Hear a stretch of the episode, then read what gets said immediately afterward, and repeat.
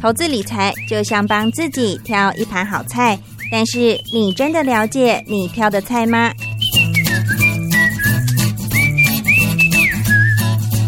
想要变得更成熟、更有智慧的女人，开创不一样的人生吗？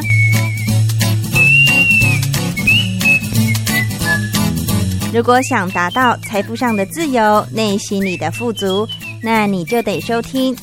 才女养成记》。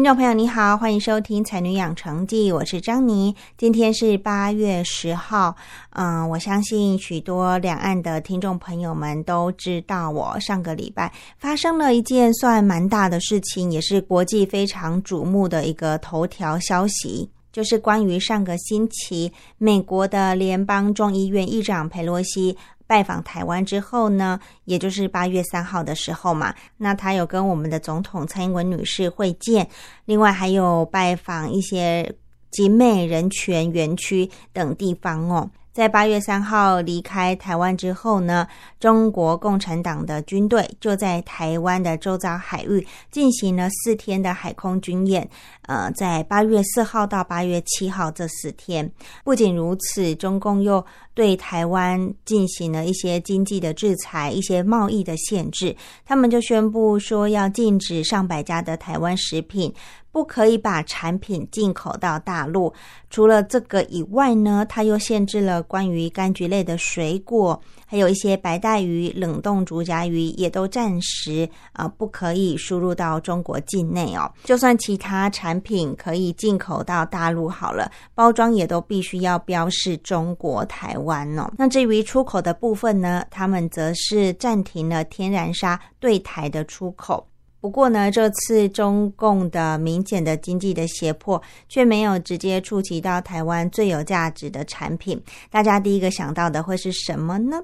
答案就是半导体，因为张妮我本身也是蛮好奇的，就是大家都知道台湾最有利、最赚钱的公司就是这个台积电。那台积电呢，他们就是生产半导体出身的，在国际上很多的大笔订单都是呃由台积电来帮忙支援生产代工哦。当然也包含中国大陆啦。那中国大陆因为高度非常依赖台湾关键的零组件，也就是半导体里面的一些零组件，所以如果呢这次中共他们在限制一些产业啊、一些呃进出口的项目是有包含半导体的话，那么对于共产党本身也会造成重大的伤害。那果然就是中国共产党并没有限制这一个东西进口到。中国大陆境内嘛，就是进一些农产品啊，一些渔业啊。那为什么会这样呢？其实是因为台湾刚刚有讲嘛，其实就是主导全球几乎半导体产业哦。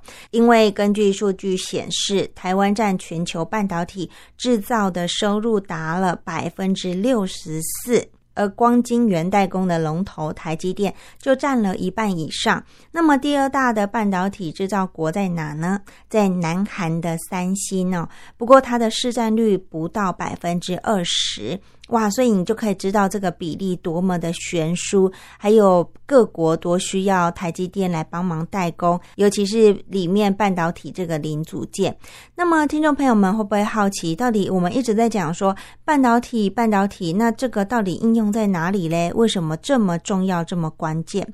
举凡你看到的电脑啊、手机呀这些三 C 产品哦，都有它的身影。那半导体也是让每个容量可以更大、速度更快的关键因素，所以半导体才会这么的值钱的原因就在这边呐。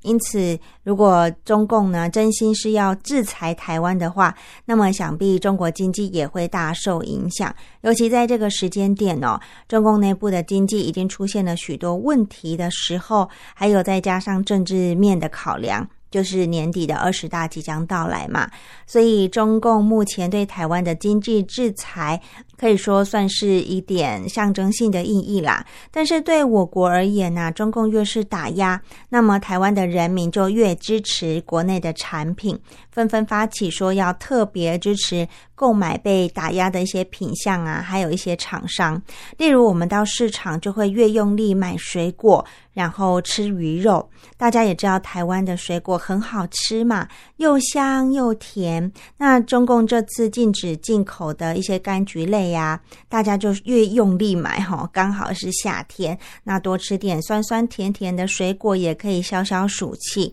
那么鱼肉呢，又有丰富的蛋白质，多吃对身体很好。虽然这些东西现在没办法顺利的出口到中国啊，赚。更多的钱，但至少台湾人民都知道，然后也都很支持，不至于让价格跌太差。嗯，虽然对渔民啊，对农民本身来说还是有受到影响呢，但生活还是过得去。那唯独共军这样大动作，在沿岸实施的一些军演呐，把鱼都下光光，这才是真正重伤、仰赖海域附近渔获量的渔民生计最根本的原因。所以呢，张妮啊，还是由衷的希望两岸可以。和平共处，珍惜两岸得来不易的情谊，这才是嗯最重要的。因为没有人会不希望日子可以过得平安。战争是很残忍的，我们都知道。尤其看到乌俄战争哦，真的是民不聊生，然后大家有家归不得，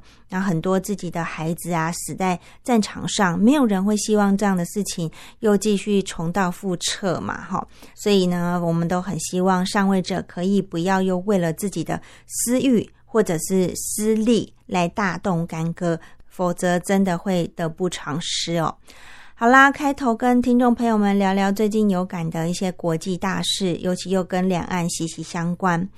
真的是抢进现在新闻各大版面哦。而且我的家人本身他每天都会看英国的《经济学人》杂志，呃，因为他就想要知道现在国际发生一些大事，那。关于一些评论啊，国际的看法是怎么样嘛？那对于这个事情呢，他就跟我分享说，英国经济学人杂志为了这个议题，甚至还延后出刊，那为的就是要更深入的报道。所以呢，也想说，哇，那这个时机点就想跟大家分享我的看法。那也非常欢迎大陆听众朋友可以来信跟张妮分享你的看法，让彼此可以沟通沟通、交流交流。所以不管是电子邮件或者是手写的信件，张妮都非常期待您的来信哦。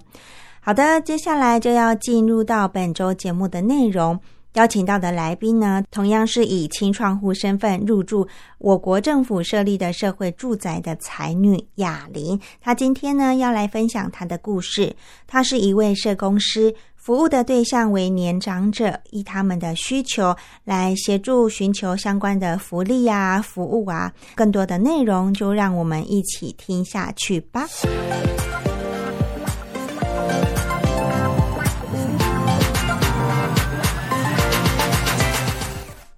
的社会住宅轻创户经验谈系列采访来到了第三集。前两集的来宾呢，呃，有有办活动经验很丰富的，或者是有研究所科系本身就是就读呃关于建筑啊城乡研究所的同学。那么今天邀访的来宾呢，雅玲，她又是专攻哪一个部分呢？又有什么故事让她当初会参加轻创户的征选？我们今天就是要来一同听听她的故事。首先。欢迎雅玲，雅玲您好，你好，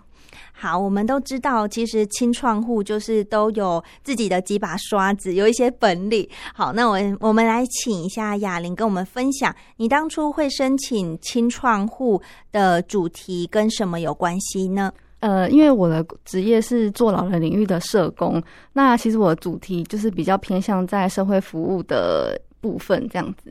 为什么会有这个动机，想说要申请清创户？申请新用户也算是有点误打误撞，因为我本身在南港就是服务，然后那时候就是我服务的那个里别，就是知道有社宅在盖，但那时候对社宅还不是很了解，然后是直到有一次应该是。同事介绍就说：“哎，那个社宅哦，就是他的朋友曾经有用透过清创的甄选去申请啊，只是他朋友没上。然后就是我同事就有告诉我有这个管道，我就马上上网去查。然后当时我查的那个时候，刚好是清创。”的那个申请的计划缴交截止的一个礼拜前，所以我就用一个礼拜的时间，就是哎，我我发现这东西之后，想说，哎，好像也不错，因为我本身就在南港服务，那如果真的有机会上了，我等于就是可以很近的上班这样子，所以我想说，哎，好像也不错，我就马上准备了资料，然后就在一个礼拜内把那个就是。很简单的东西，也不是很简单，就是很比较阳春的东西送出去这样子。哦，对，你自己花了一个礼拜的时间做准备，你也只有一个礼拜的时间。对，就是发现的时候已经剩一个礼拜了。嗯嗯嗯。那讲到你刚刚说你的职业是社工师嘛，社工服务的部分，那我想绝对不可能是呃，因为要成为清窗户的前一刻，然后才当社工师，绝对不可能是这样。呃，一定有其他原因让你去从事社工相关的工作。当初为什么会选择？的这一份工作呢，我们先从工作开始来聊起。诶，工作的话，其实应该是我的就是就学学成的关系，因为我从高中那个时候接触了就是志工社这个东西，然后也是在服务的过程中，就是才接触到社工这个职业。那当时也是受了家庭关系的影响，然后觉得社工是个非常好的，就是一个。职业这样子，所以那时候从高中就还蛮努力的，想考进社工系，然后毕业服务这样子。嗯哼，嗯，所以你本身的个性就是喜欢接触。人群，然后帮助人，呃，或者是解决事情这样的人格特质的人嘛？你自己觉得？哎，不敢说到帮助人，就是比较不怕神啦，就是对对，至少在就是跟别人的沟通上面比较不会退缩这样子。嗯哼，刚刚你有提到跟家庭背景有关系，是因为什么样的关系呢？哎，因为。之前就是阿公他因为手术就是算是有点为失败关系，所以就卧床。那当时哦，因为我老家是在屏东，然后当时就是家人在照顾，就是阿公上面也是受了当时就是那个屏东的医院内的社工的帮忙，可比如说申请补助啊，或是一些辅具等等的，或甚至阿公后来。呃，卧床程度比较严重的时候，是需要到机构去进行照顾这样子，然后他们也有帮忙美合等等的，所以那时候就觉得，哎，这个就是社工的这个行业是。的确是可以帮助到家庭这样子，对，然后再加上之前可能有认识了社工这个职业，所以就觉得嗯是个蛮有意义的行业。这样，那时候是发生在你高中的时期是吗？诶，大学了，大学的时候，对对对对。可是你那时候已经是社工相关的科系了吗？对对对，我在高中的时候就已经有知道这个科系，所以是算是往那个地方考这样。那阿公发生那个事情，受到社工帮助，也是大学时候还是高中的时候？那个时候应该是刚刚入大学的时候。哦，所以让你对社工是这个工作更有更多的热情跟抱负。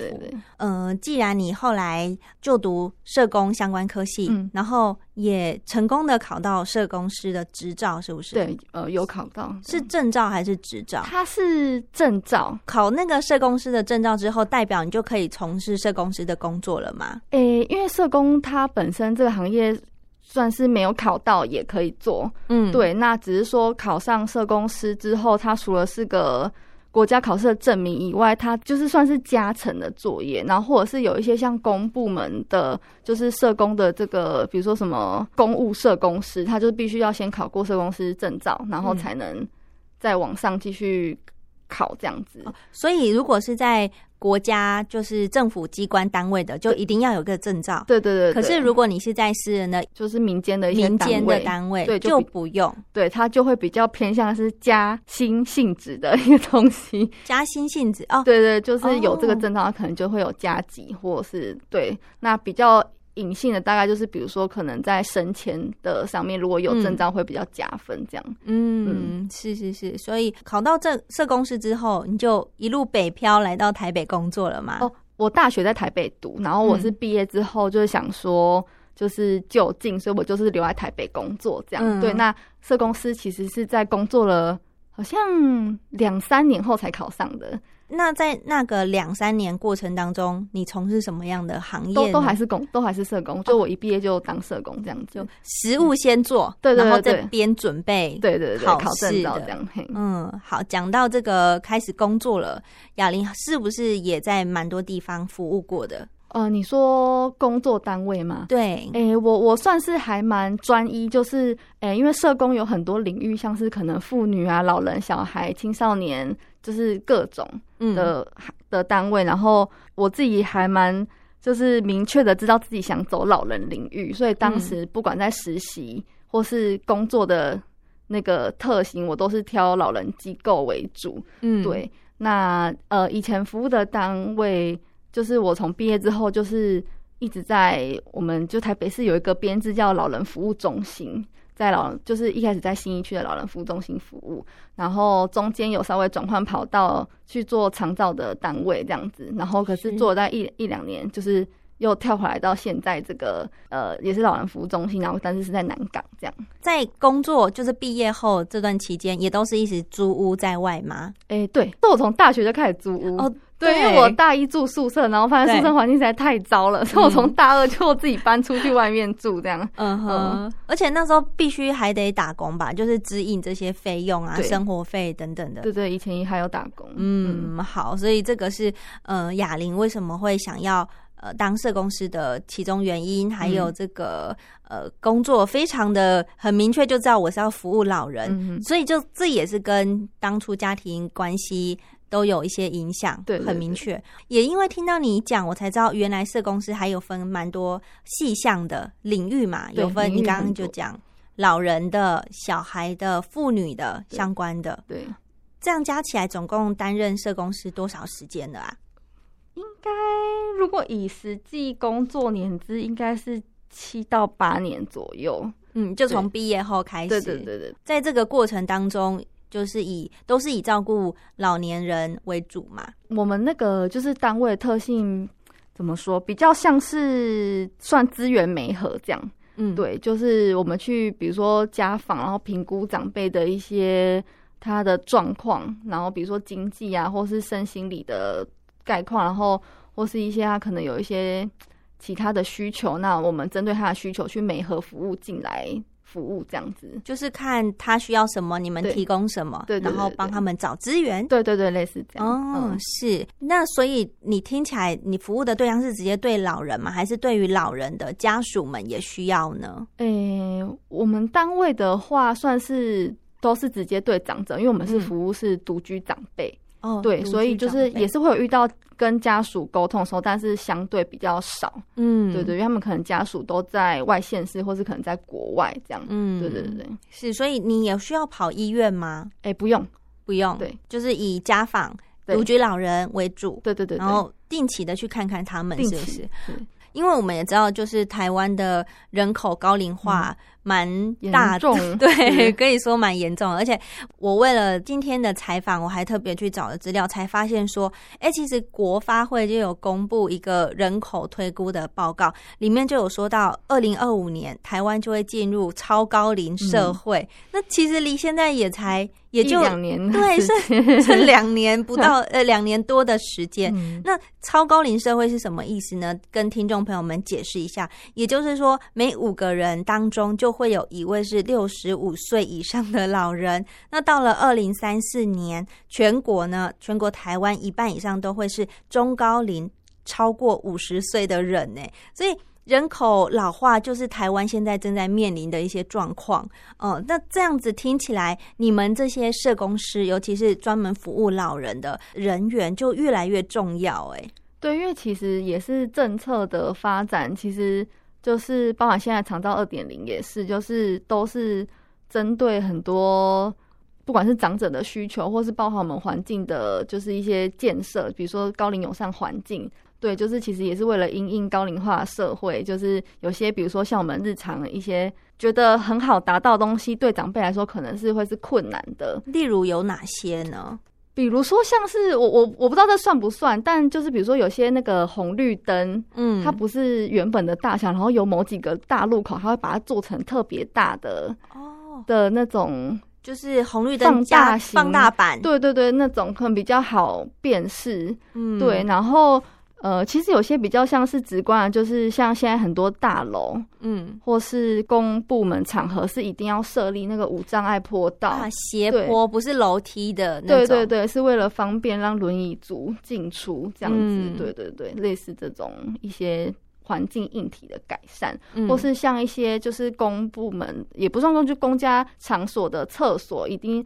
就是比如说像那个无障碍的厕所，可能会有扶手啊，或是一些比较方便长者使用的一些设施这样子。嗯哼，是。好，这个是刚刚有聊到，雅玲有讲到这个长照二点零，还有一些社会服务的部分。平常你们还会做哪一些，就是协助老人的？或是以我我自己工作经验来说，就是从不知道几年开始，不是砍掉了那个敬老津贴，嗯然后把那那个就是那一部分的算是预算，可能拿去做一些就是服务的算是预算这样子。那嗯其实台北是在针对一些就是社区照顾关怀据点，它有点就像是就是不知道你有没有听过像老人共餐这种，哦，有，对对对，它就是其实是呃，在台北市内就是广设很多那种社区照顾关怀据点，那据点嗯本身会办一些据点的人会办一些课程。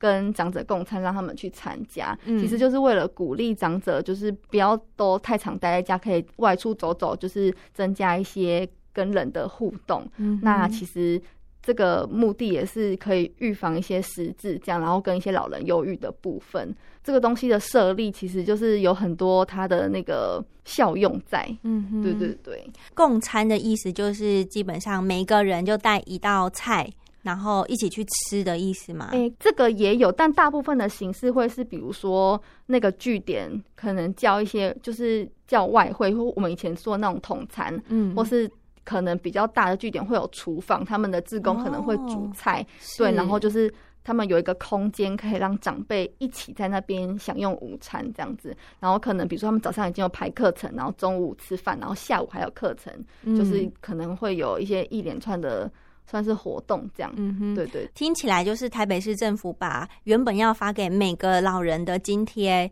就取消了，可是他其实是把钱拿来变成呃想要加强在公共服务的这一块。每个老人原本可能他就只想待在家不出门，可是因为可能有一顿好吃的饭、嗯。哦，还有其他的活动可以课对嗯。好玩的课，那就吸引他们可以聚在一起，然后互动，才不会。就好像孤家管一个人，然后整天在家就会乱想啊对对那些事情，然后也比较容易生病。对，因为其实我们就是是有很多研究报告发现，是长辈真的一个人在家，然后或是没有跟别人这样子社交互动，是还蛮高几率会造成就是忧郁的部分这样。嗯，对，所以其实大家都会一直鼓励长者就是走出家门，然后参加活动这样子。是，而嗯且光台北市好了，六十五岁以上，你要搭乘很多大众运输工具，嗯都有减免的服务，甚至有累积点数等等的一些措施。他们会有那个就是区公所寄给他们一个公文，然后就说嗯他们年龄到了可以申请那个敬老卡。是对，然后那个敬老卡是每个月它会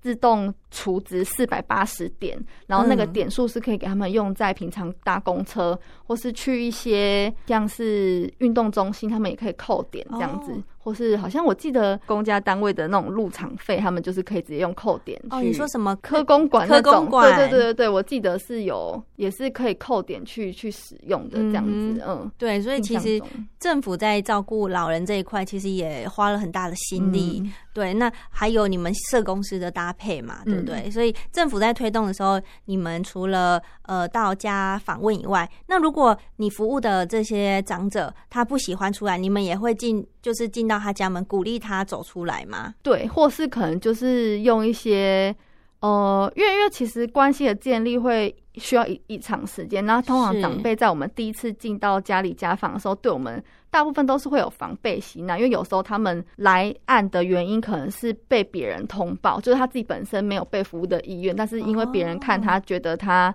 有服务的需求，所以通报到我们中心，让我们去进行访视。那长辈在一开始服务的时候，都会觉得就是对我们有防备心。那中间我们可能就会透过一些志工的问安，嗯就是慢慢的鼓励他走出家门。啊，长辈有时候，比如说志工可能每次打电话都邀约他，他可能也觉得不好意思，他就会出来参加一次，然后就嗯一次发现，哎、我们中心办活动可能还不错，或是可能嗯附近的一些社区单位办的活动很好，他有兴趣，然后就愿意出来这边嗯活动。那因为可能是在第一次活动他交到朋友了，所以就更愿意出来这样。嗯对，可能在第一次访视是看不到，但是在整个这个服务历程中，长辈还是会有一点就是改变的这样子。嗯哼嗯嗯但你要很有耐心呢，要不断不断的、慢慢的去先信任你，然后才会听你给他的建议。对对对，嗯那讲完这个社工师，我们至少对于这个哑铃的工作有进一步的了解之后，我们一样回到我们这个关于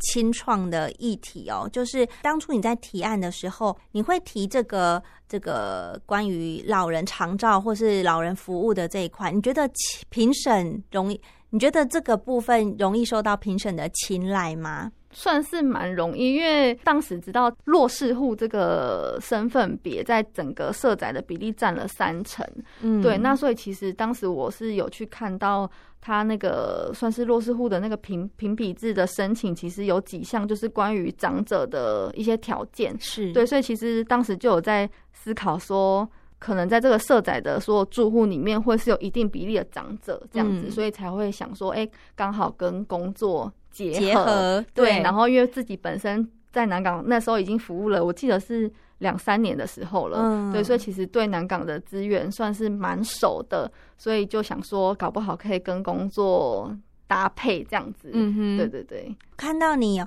提到说，规划的服务的期程其实是有分三个部分去执行的，可不可以分享哪三个部分？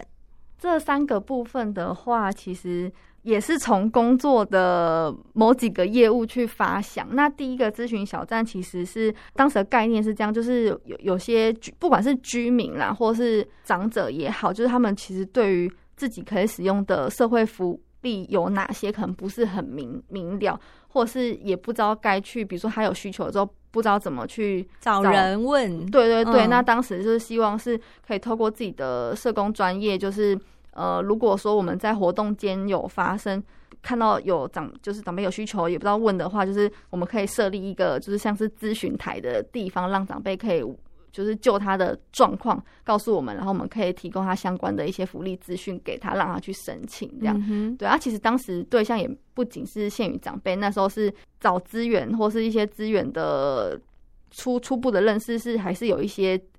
就是算是不同领域，但还是都是知道的。所以其实当时的限定的对象是只要有需求的那个居民都可以来询问这样子。所以不止老人，甚至可能只要有问题，都会想说，哎、那问问看有没有有没有可以得到什么资讯这样。对然后这是咨询小站的部分，然后嗯再来是爷奶东东巴迪，其实也是工作的，就是那时候我们呃我们单位是会到社区里面，然后有一群志工，就是搭配一些老歌跟一些就是上下肢的那种动作去训练他们的肌肉，就是预防跌倒这样子。嗯，对，然后其实当时是想把这个很有趣的一个活动带到社宅里面去办理。对，然后再来第三个是那个代间活动，就其实是因为社宅大多还是家庭为主嘛。当时是设计说，比如说长辈他们可能平常家属可能住在其他地方，然后可以透过每周一天的家庭日，然后比如说邀请就是长辈的家属回来，或是可能 A 栋的长辈跟 B 栋的家庭的小孩子可以一起有一个互动机会，让他们可能就是可以一同感受一下就是家庭的一些。互动关系，但必须要说，这是就是计划是这样写啦，但是其实我们后续在办的时候是完全不一样。哦，对，因为我们后来进到，因为当时大家对青创都不是知道他到底在干嘛，这样，然后是直到进甄选进来之后，呃，透过一些培力的活动嘛，然后当时就是认识了，就是我我那个你没有提到一个一群人，我们是在培力的活动，然后大家会自己介绍自己的工作，然后我们发现有几个工作是可能很相近的，然后嗯那个我们写的那个计划内容可能是也有可以结合的地方，所以当时我们就是私底下就是说，哎，你要不要跟我一起办活动？这样揪揪揪揪揪，然后后来就形成了一个这个小团队这样子。是这个团队里面，呃，我们组合蛮蛮特别，就是除了我社工嘛，然后我们里面还有一些特教老师，有药师，有护理师，然后还有一个是他自己的那个计划也是写跟长者服务有关的，这样，然后就是我们这样一群。一群人就是一起办活动这样，所以其实后来我们的活动跟我们原本写的计划都不太一样。我们算是抓大家的小点去结合起来，变成活动这样子。对，那实际怎么执行这些活动呢？像有各司其职、不同领域的人，你们曾经实际办了哪些样的活动？诶，我们的活动内容现在大宗会是就是呃每个月一次的那个友善报名柜台。构想是因为就是当时清创活动那时候在推广活动的时候比较多，或者是应该是说大概九成都是使用赖的那种官方推播跟那些云端的报名表等等的。可是我们知道，比如说像长辈或是一些三 C 产品操作比较不能的一些居民，他们可能就会因为没办法顺利操作而。失去了这个参加活动的机会，这样子，那我们也是看到了这个状况之后，才想说，哎，那不如我们就回归到最原始的，就是长辈习惯，比如说可能看报纸或看一些宣传单，嗯，然后去知道活动内容，然后再报名这样。所以我们其实是每个月的十五号会在那个东明的楼下，就是办那种就是柜台，然后会放上当呃下一个月。我们预计办的活动这样子，然后帮他们协助报名，比如说跟我们介绍这个活动，嗯，有哪些是什么性？因为我们那个是中间那个穿堂，所以大家会在那边走来走去这样，然后他们可能看到我们有人在摆摊，就会凑过来看是有什么活动这样子，然后如果有兴趣，他就会报名。主要是从事协助长者报名这些工作，也算居民，因为来的不一定是长者，可能有些就是他只是刚好买个便当，然后路过这样，但当好通常会停留，大概都是。就是年轻人以外的啦，因为他们可能就会想说，我自己用手机报名就好。对对对，啊，通常来的的确算是中高龄啦，就是可能五十五岁以上这样子的的人会想要停留下来这样。嗯，目前还没有在社宅。曾经举办过像你说的这些爷爷奶动动巴迪这个活动吗？对，因为因为受限于场地跟人数的关系，对，因为后来也发现，其实我不知道是东明社仔他那个环境设计关系，因为我们的活动场域在三楼，然后那个三楼是需要门禁上下的，然后它比较不是开放空间，所以其实。我们活动大部分办在三楼，如果不是参加活动了，其实基本上不太知道楼上有活动。对呀，对，所以其实我们的那个，如果以而且加上我们当初设定活动参与的对象又是有点算是特殊族群，所以其实我们的。那个人一直不像那种亲子活动这样，每次一开就爆满，一开就爆满这样。我们都是小而美的一群小活动这样子，对对对对。然后像应该算是如果说比较有执行的，应该是那个代间的那个部分，因为后来我就是把它跟艺术活动结合，就是在去年的时候，我办类似艺术学堂这样，那我就会用一些很简单的美材，比如说数字油画或是叠古巴特这种。然后粘贴的简单的东西，对对，然后就是一样是在三楼的地方举办这样，然后来参加的可能就会有长者跟一些也有遇过青年，就是年轻的人这样子，对，然后就一起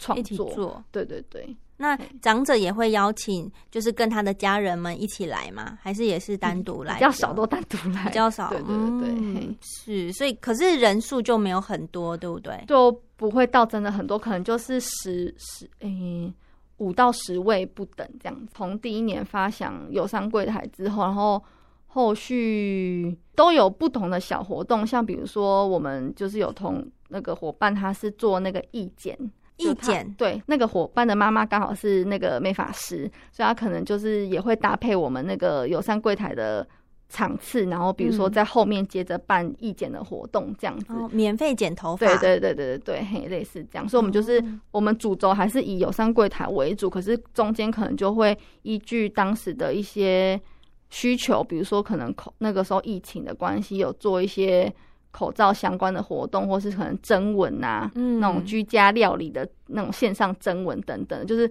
会看着这个就是变化，然后就是去发想一些小活动。那你刚刚有讲你们的友善柜台就是设立在一楼的地方，对对，中廊。中廊，然后让经过的人，哎，有兴趣可以进一步了解，尤其是长辈。如果没有经过的话，像你们有没有曾经想过说，既然你都知道公园会有很多老人啊，很多长者啊，嗯。就是比较闲来无事，然后自己要找这个休闲活动去让他时间就比较有趣。嗯。你们有曾经想过说到这些场域，然后主动的去推广活动吗？因为主要是会卡在我们大家都是上班族啦，所以就其实嗯我们有可以利用的时间，其实就只有下班后这段时间，就是六点以后到晚间可能九点这样子。嗯对，所以其实如果是以公园就是大家群聚的时间来讲，通常都是下午两三点或一大早可能七八点的时候。嗯对，其实那个时候都是上班族的时间，所以我们比较难遇到。是对，但但是只要是我们活动办理期间，虽然我们人是在中廊，但是以我们那个团队的来讲，我们就会往外走。就比如说，哎、我们在那边，就是比如说走到可能靠近旁边公园或是一些住家的地方，只要看到有人在旁边走动，我们就会说，哎、我们那边有在办，就是那个活动的宣传，你要不要嗯来看看？这样子。嗯哼嗯对对，算是在活动的当下会稍微的向外宣传一点点这样子。那你觉得回想如何？一开始被拒绝的还蛮多的，就是前一嗯两个月就会想说，就是那些经过人都想说，该不会又是要来推销吧，什么的。哦，想说你们有别的意图什么对？对对，而且当时那时候清创的那个，大家还停留在是青年创业之类，就会以为是就是要来卖你东东西对，所以他们其实都很害怕，就是赶快就躲进去那个大楼里面这样子。嗯对，啊是后来我们真的是办到现在，也就是两年多了，然后有一些比较固定会来的大哥大姐，就会嗯知道我们那个时间，因为我们都是固定每个月十五号，所以我们只要一到十五号就是下来，就会发现我们在这边就是吆喝这样子。对，然后就会主动下来聊天等。哎、那他们会不会介绍自己的这个邻居呀、就哎、诶这里其实有活动可以参加。会，啊，会就有嗯有之前有遇到一个大姐，就是她是就是东明社宅，也是大家很很知道的一个很活泼的大姐。然后她就嗯时间到之后，她就会说：“哎、我那个妹妹们他们在这边办活动，你赶快下来帮他们造势之类，就是嗯说哼下来就是帮他们参加，冲个人气这样。嗯他是一般住户，对对对一般户。哎、嘿那附近的李明来参加的多吗？哎、有也是有，也是会。那像前两集已经有访问过其他也是东明社宅清创户的这个来宾，他们就有分享说，其实，在处理清创户的一些服务啊、活动的事情，呃，花的时间其实也蛮多的，所以他们有些可能就是找。呃，比如说，就像你讲的，很多都是家庭，就是有另外一半可以一起协助，或者就是像呃两位都是同学，就一起来 cover 这些事情。嗯哼哼那我有看到资料，就是你本身是申请一房型一个人住，对所以其实如果要处理一些事情的话，你自己对花时间，然后去一起配合这个其他伙伴来讨论啊，来执行，也是需要有一点时间去多做这些事情。当时也是没有想到看那个计划会想说哦，我就是一人作业形态这样子，嗯然后后来进来才发现，其实很多地方都是需要跟其他的青创伙伴合作或是讨论的，像我们内部可能就会有那个公共事务的分组，嗯，然后再加上我们又有自己活动办理的事情，就是如果是以一个上班族来讲，的确你会在需要下班的时间再额外花一点时间去处理，